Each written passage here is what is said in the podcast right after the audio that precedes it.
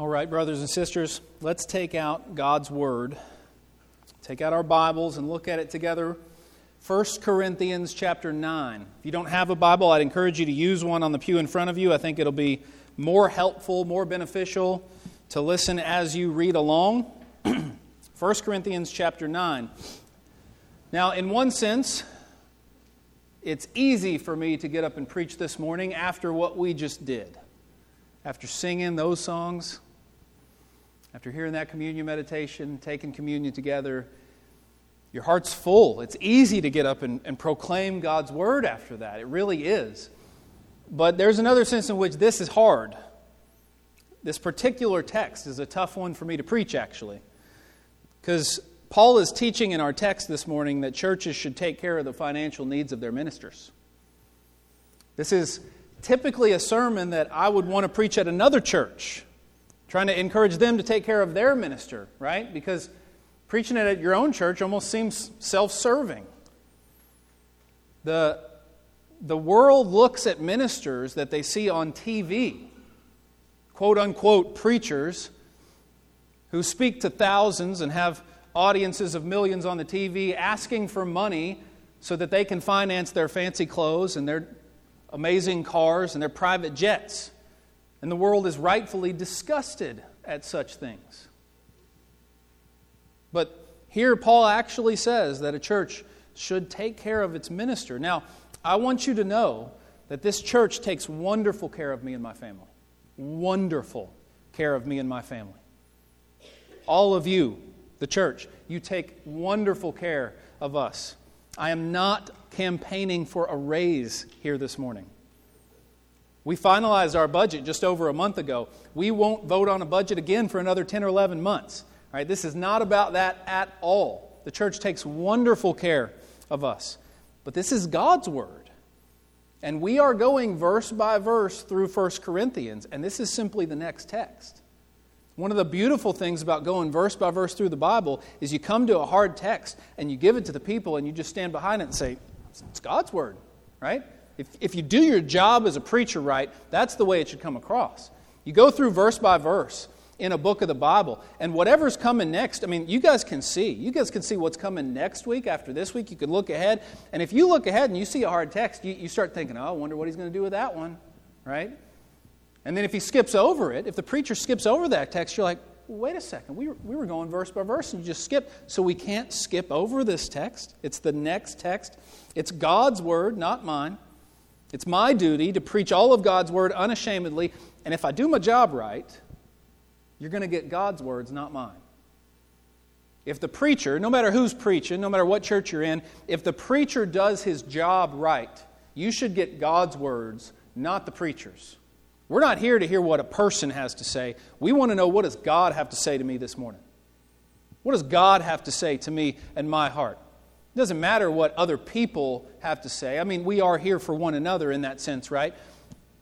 But when you stand up here, it is not about your words. It's about what God says. And so if I do my job right, you'll get God's words and not mine.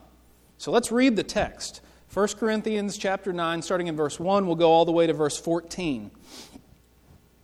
Paul writes, "Am I not free? Am I not an apostle? Have I not seen our Lord Jesus?" Are not you my workmanship in the Lord? If to others I am not an apostle, at least I am to you, for you are the seal of my apostleship in the Lord. This is my defense to those who would examine me. Do we not have the right to eat and drink? Do we not have the right to take along a believing wife, as do the other apostles and the brothers of the Lord and Cephas? Or is it only Barnabas and I who have no right to refrain from working for a living? Who serves as a soldier at his own expense? Who plants a vineyard without eating any of its fruit? Or who tends a flock without getting some of the milk? Do I say these things on human authority? Does not the law say the same? For it is written in the law of Moses, You shall not muzzle an ox when it treads out the grain. Is it for oxen that God is concerned? Does he not certainly speak for our sake? It was written for our sake, because the plowman should plow in hope, and the thresher should thresh in hope of sharing in the crop. If we have sown spiritual things among you, is it too much if we reap material things from you? If others share in this rightful claim on you, do we not even more? Nevertheless, we have not made use of this right, but we endure anything rather than put an obstacle in the way of the gospel of Christ. Do you not know that those who are employed in the temple service get their food from the temple? And those who serve at the altar share in the sacrificial offerings. In the same way, the Lord commanded that those who proclaim the gospel should get their living by the gospel. A couple things I want you to see from our text, just two main points. The first is this Paul speaks in verses 4 through 6 about how ministers are normal people. Ministers are normal people, and you should expect them, church, to live like normal people. Look at verse 4 again with me. In verse 4, Paul says, Do we not have the right to eat and drink? In other words, do not expect ministers to eat and drink differently than everyone else. They're just a normal human being. Or look at verse 5. Do we not have the right to take along a believing wife? Churches should not expect ministers to refrain from marriage and having a family. They should not expect that. That should not be a requirement. Now, some ministers we've seen back in chapter 7, some ministers and pastors will be called to singleness by the Lord. Some ministers and pastors will be called by the Lord to forego marriage for an entire lifetime, to forego having a family, and serve the Lord and dedicate his life to the Lord in that way. But it should never be a requirement. Get in all kinds of unhealthy situations and dangerous situations when a church requires that their ministers refrain from marriage and having a family. Now, thankfully, most Christian churches and most churches of Christ that I've experienced have a healthy view of this, but not all churches do. Most churches that I've experienced have a healthy view of this, that the minister is just another human being, another part of the body of Christ. When I first came here, a lot of people asked me, Hey, what should we call you? And I would be like, John? But what they meant was like, you know, brother or reverend or whatever. And I was like, just call me John. Like, say, hey, you when you see me. I don't care. Whatever. Most churches have a really good, and our church does too, have a really good understanding that the minister is just a normal person, another part of the body of Christ. Right? Paul will teach in 1 Corinthians 12, Lord willing, we'll get there in maybe a few months. Paul teaches in that chapter the body of Christ is made up of all kinds of different parts with all kinds of different functions. We're all part of the body of Christ, doing our part as members of it.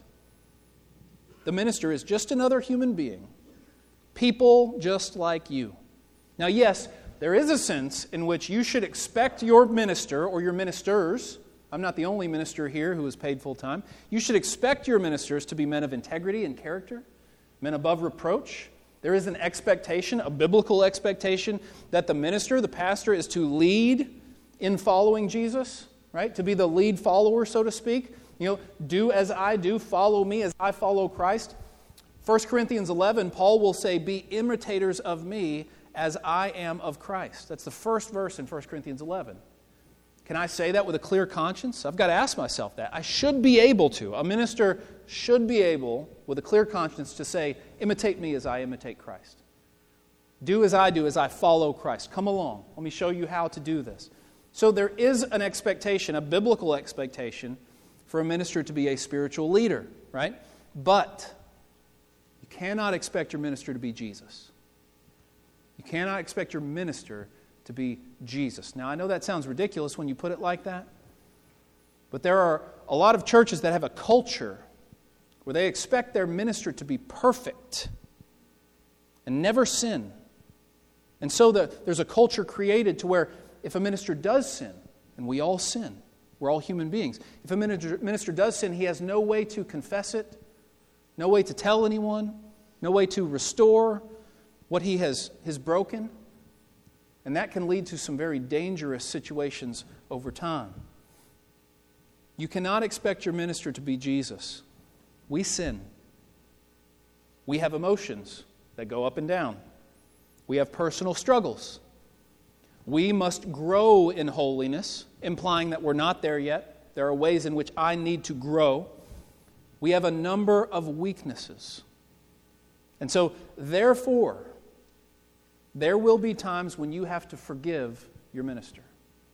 Now, I'm going to say your minister a lot this morning in kind of third person because this is, more, this is about more than just me, right? It's not just about me. I'm not the only minister serving here, paid to serve here. And there are those listening online for whom I am not their minister. Uh, perhaps you might move to an, another location, live somewhere else later in your life, and you would have another minister, right? I'm not going to just refer to myself here, even though for many of us I am your minister. But there will be times when you will have to forgive your minister. There will be times when you will have to be patient with him. There will be times where he will be needy. He will need rest, vacation, and breaks at times. He will be strong in some areas, but he will be weak in others. Understand that. Your minister will be weak in areas. I'm so blessed to be at a church that had the two previous ministers before me stay for such a long period of time. And I guarantee you we're different, right? All three of us. Brother Terry, Brother Martin before him, we're different. We might have some of the same strengths, but we're going to have different strengths, different weaknesses. There are going to be areas where you're going to look at me and you're going to say, Terry was really strong in that area and you're, you're weak, right? It's just going to happen. It's natural. There's going to be weaknesses in some areas. So your ministers are normal people. Expect them to act like it, but also treat them like it. Treat them like it. Now, what do I mean by that? Well, number one, create an, an encouraging atmosphere where your ministers feel okay repenting of and confessing sin, where your ministers feel okay admitting, yes, I am weak in that area, I need help, right? Create an atmosphere like that, but also, it's not just about the encouragement, it's also about the accountability. This past week, a report came out that a very high profile minister, very high profile author, Christian leader who's already passed away, the report came out that during his lifetime, he was living a double life. In public, he was blessing all kinds of people with his speaking and his writing. In private, he was sexually abusing women that were not his wife. In private, he was using funds from the ministry to satisfy his sinful sexual urges. And when this came out, of all the things that he has written and said that has blessed so many people, all of that has now been discredited.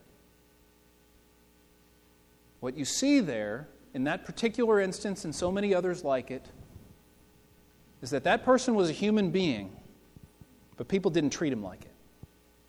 Those around him, those closest to him, did not treat him like someone who is susceptible to sin. They did not push in as hard as they should have on certain suspicious activities. They did not ask the tough questions. They did not have such a relationship where they could question what he was doing and how he was doing it. There was not an expectation that that person is not Jesus, so that person is susceptible to sin. So I need, and every minister needs, an accountability from their congregation where you are willing to ask the tough questions, where you are willing to push in hard, where we don't trust each other 100%. Now, listen to what I'm saying on that. That doesn't mean that we don't trust each other to a point to where we're vulnerable with one another. It doesn't mean that we don't trust each other to confess our sins to one another or to uh, confide in one another. That's not what that means. What I mean is, we don't trust each other, and I don't trust myself because we're human beings and we're all susceptible to sin.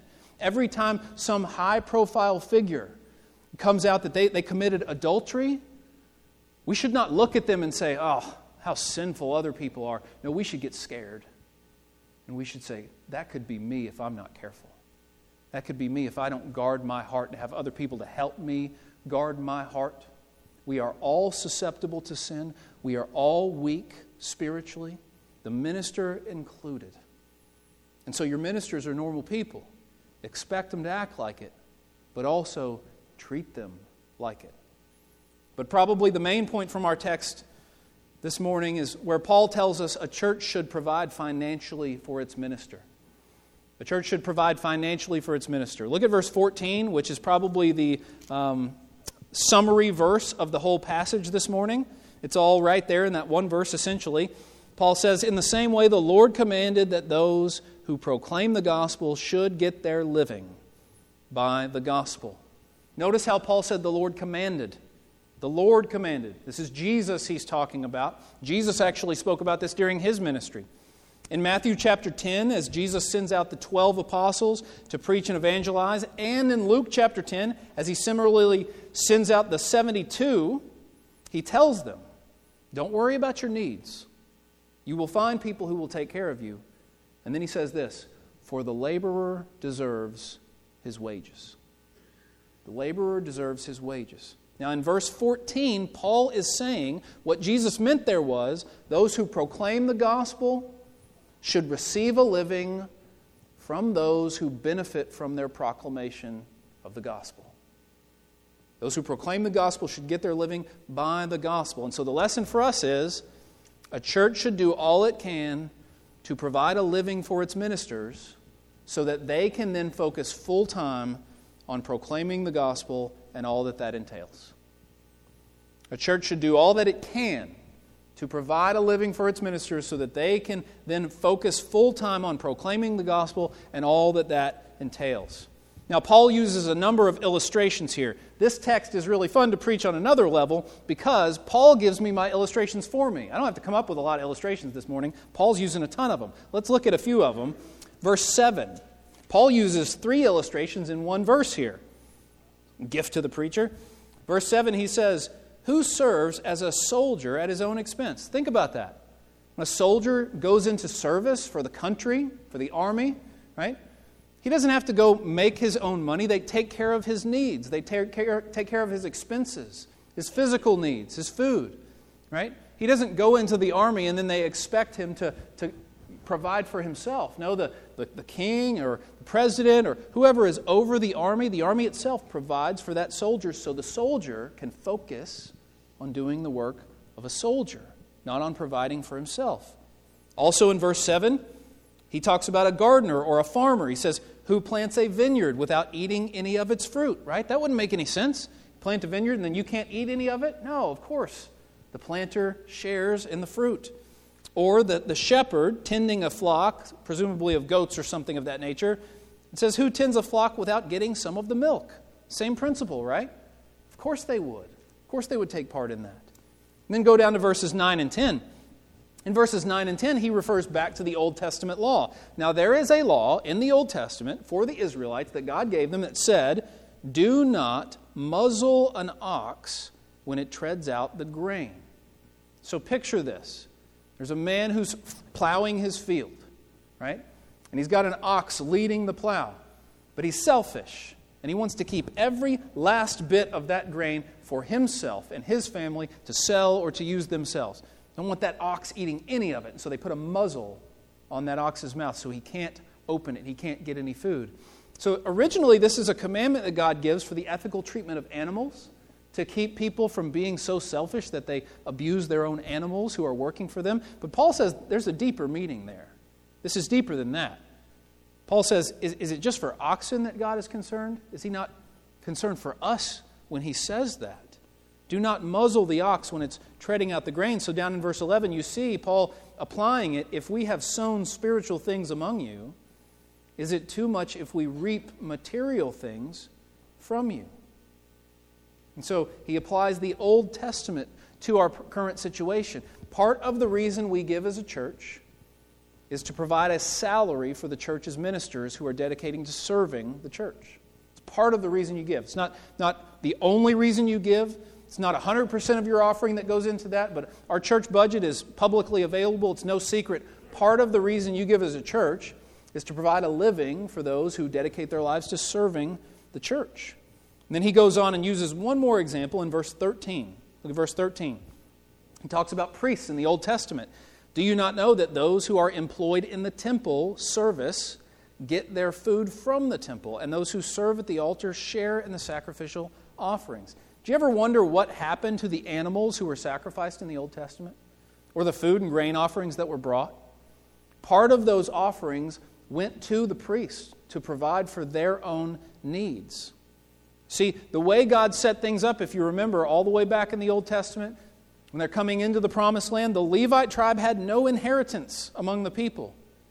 And so the people from the other 11 tribes provided for the Levites out of what they made. They provided for the Levites, and the Levites was a whole tribe that God chose for himself, set them apart, and said, They're going to be dedicated to serving me in the tabernacle and then later in the temple. And so Paul says this principle applies to the new covenant in churches and their ministers.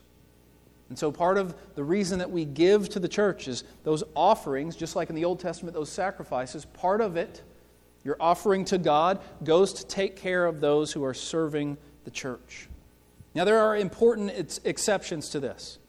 There are some important exceptions to this. Some men are independently wealthy, wealthy and are able to tell their church, I don't need a salary from you. I'll just preach and you use that money for something else. Some men are able to do that, right? I'm not one of them. You need to know that. I'm not one of them. Um, but some men are, right? There are, there are I, I know many high profile authors who also preach and pastor at churches, and um, they, they make so much money from their books, they just tell their church, hey, I, I don't need a salary from you, spend that money on something else. Uh, on the flip side, there are some churches that simply cannot afford to support their minister full time. Not every church can do this. Right? They give what they can, but some, some smaller churches, they can only afford to pay a part time salary to their minister, and so he has to go get another job and be bivocational. My granddad preached at a, a, small church right outside of Glasgow, down the road, not too far from here. Uh, for his, his entire life, he was bivocational. The church was small, it could not afford to pay to support him and his wife and their family. And so he's bivocational his whole life. For most of his life, he ran a general store through the week and then preached and taught on the weekends. Right? And then later on, he, he did electrical work. Paul, the Apostle Paul, made tents for a living. That's how he made his living. And you can see in our text how Paul does not take the right to receive a salary, to receive money from the churches he is serving. He, he foregoes that right. Right? You see it in verse 12. He voluntarily went without a salary from any of the churches that he was serving. Nevertheless, Paul does tell those Corinthian believers that the norm should be that those who proclaim the gospel should get their living by the gospel. And he grounds it in all kinds of illustrations and even the words of our Lord Jesus. Now, I said earlier, the idea is for those who proclaim the gospel to get their living, get their living from those who benefit from their proclamation of the gospel. So let me spend just a little bit of time telling you why this benefits the congregation, how this arrangement benefits you, the congregation, to where you pay a minister, you pay him enough to focus full time on ministering and serving the church. How does that benefit you as the congregation? All right? My wife and I, we are so thankful that the church wants me to serve full time. So thankful for that. The elders set my salary. The church does a wonderful job taking care of me. Again, thank you so much for making this possible. Your generosity makes this possible. But let me go over the benefits to a church, not just this church, but to any church, of having a full time minister. And in this church, we are blessed to have two full time ministers and even some part time ones. Number one, I am able, because I'm full time here, I am able to give myself first to God and then to you. This is absolutely essential. This takes heart level work. I have to give myself to God first so that my ministry can be an overflow of my time spent with the Lord, of my relationship with the Lord. Because if it's not, you will notice. If it's not, you will suffer. If it's not, you will see the drop in quality. If I ever reach a point to where I am too busy to cultivate a private prayer life daily, to spend daily time in the Word, seeking the Lord, pursuing the Lord from my heart, if I ever get to the point where I'm not doing that, I believe you're going to notice the drop off in quality, not only in teaching and sermons, but in pastoring and uh, just the, the general overall well being of me and the congregation. I have to give myself first to God and then to you. This takes heart level work. There are men who do this for money, who are not giving their heart first to the Lord. And I think congregations will notice the difference if they've seen both. We, we take this principle partially from Acts chapter 6. Acts chapter 6 Let me read to you four verses in Acts chapter 6 that highlight this idea that the, the minister is freed to focus on what God has called him to do because the congregation allows him to focus on that. Acts chapter 6, starting in verse 1 Now, in these days, when the disciples were increasing in number, a complaint by the Hellenists arose against the Hebrews because their widows were being neglected in the daily distribution. Okay, what's going on here?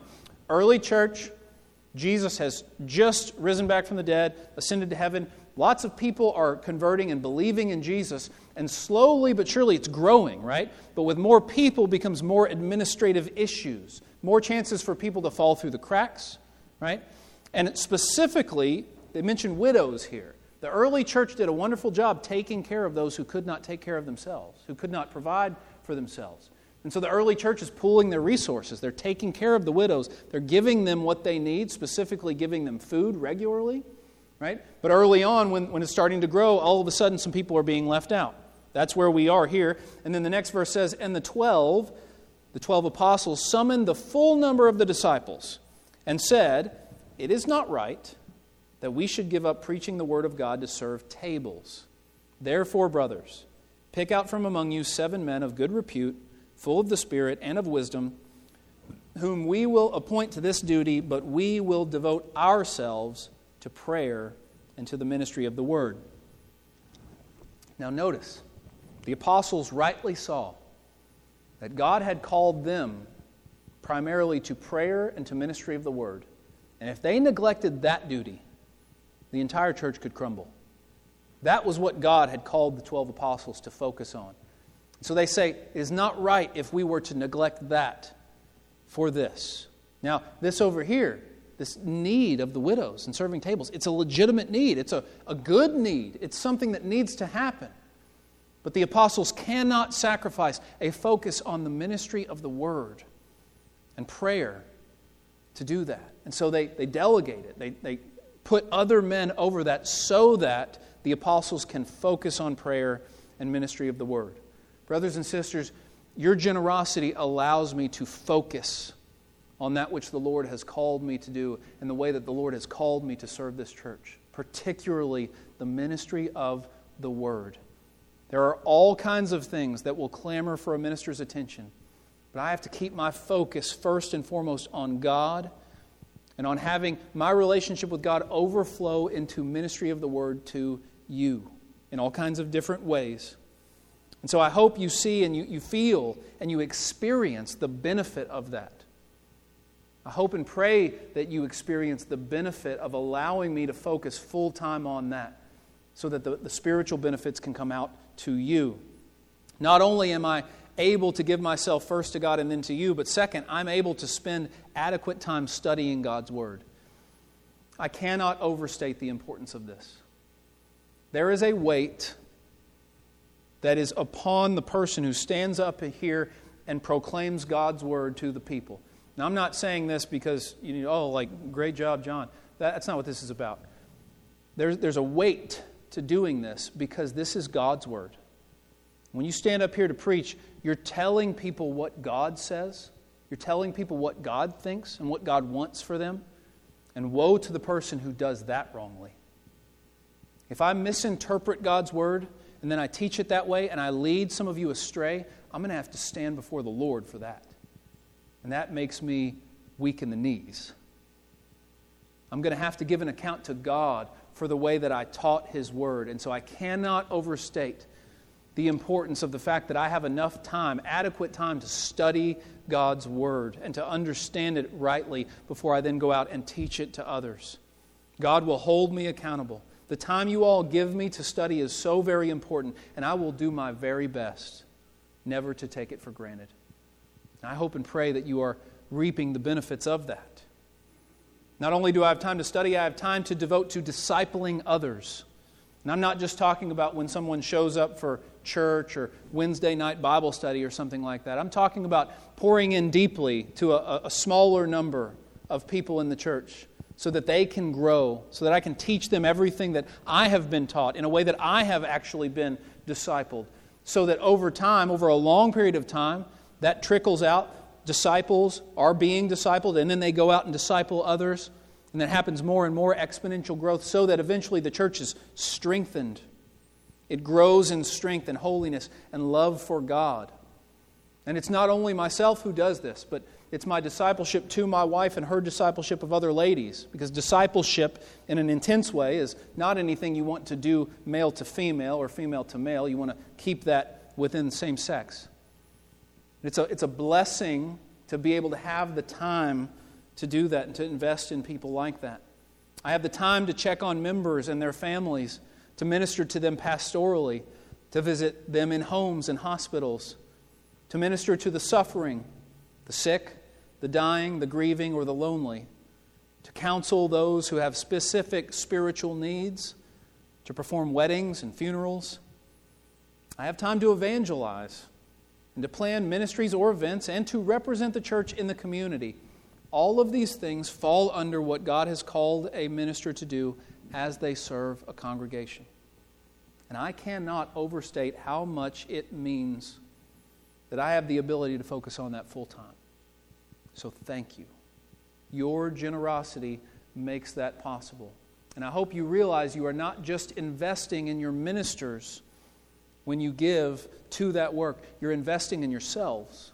You're investing in yourselves spiritually by allowing your ministers to focus on those things, to spend the time on those things, that they can then give it back out to you. But I want to end with verse 12. Look at the end of verse 12 with me in our text. At the end of verse, verse 12, Paul says, But we endure anything rather than put an obstacle in the way of the gospel of Christ. That is our charge this morning, brothers and sisters, not just to me, but to you as well. God is charging us to lift the gospel of Christ to such a place of prominence in our lives that we would endure anything rather than put an obstacle in front of it. In whatever way God may call us, whatever comes in the future, the most important thing to us must be the gospel of Christ going forward and doing its work.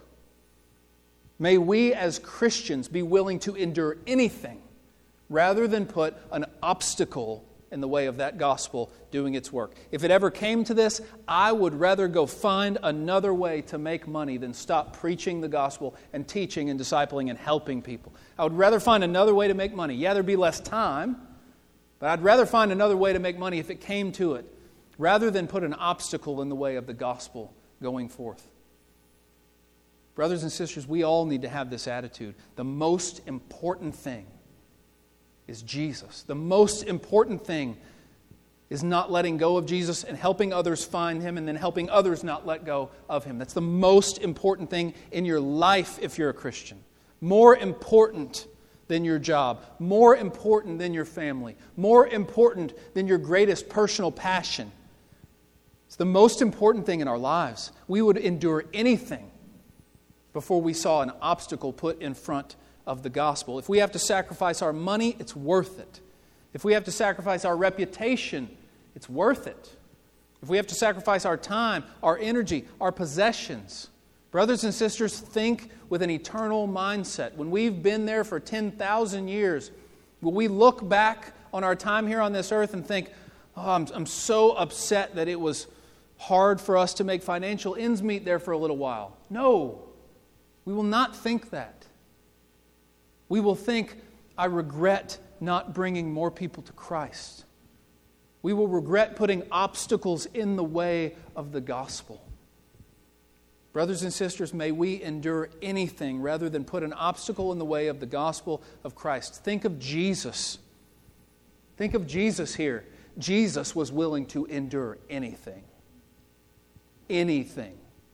There's a point in Hebrews where it says, You have not yet endured to the point of shedding your blood. Jesus did.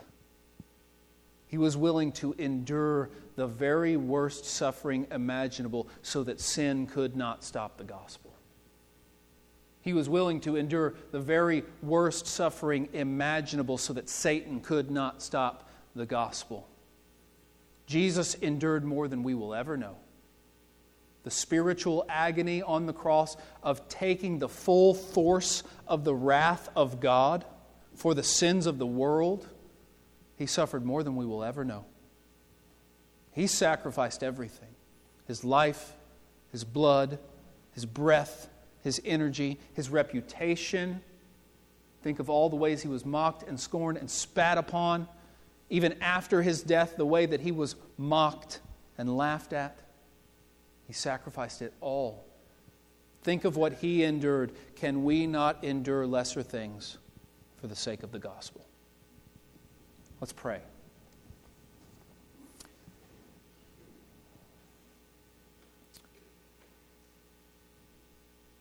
Dear Lord, it's a, it's a very humbling thing to preach this text as a minister, but God, this word is much bigger than me. It's much bigger even than our own church here. But God, it's, it's a word to us from you, from Paul, and we pray that you would help us to heed it. God, we ask that you would help us to create a culture here where sin would not flourish, where secret sin would not flourish. We pray that you would create a culture of confession and vulnerability here amongst all of us. Help us to have relationships with one another where we are close enough to ask the hard questions, to push in when we feel resistance, to where we're close enough to confess embarrassing sins, sins that we would want to hide but to confess them early before a small thing turns into a very big thing. God, we pray that you would help us to have a culture here where we know all of us are just people in need of Jesus' blood and in need of a Savior. We pray that you would help us to create a culture here that your name would be hallowed and glorified amongst our hearts in our church, and that we would take it to others where we would never put an obstacle in place of in, in front of the gospel to where we would endure anything rather than an obstacle being placed in front of the gospel going forth. God, we love you. We are here for Jesus. We are living for Jesus. But God, there are all kinds of ways where we need help living more for Jesus. There are all kinds of ways we need help to make Jesus and the gospel that number one priority in our lives. Help us with that, God. Please help us. Our spirits are willing, our flesh is weak. Help us. God, I thank you so much for the generosity of this church. I pray that you would bless them spiritually, materially. I pray, I pray that you would bless them in every way because of the blessing that they are to me and my family. And I know I speak on behalf of Adam and his family as well. Dwayne and Clay and the way that they are taken care of by this church as well. God, thank you. It's in Jesus' name that we pray. It's because of Jesus. Only because of Jesus we can pray. In Jesus' name, amen.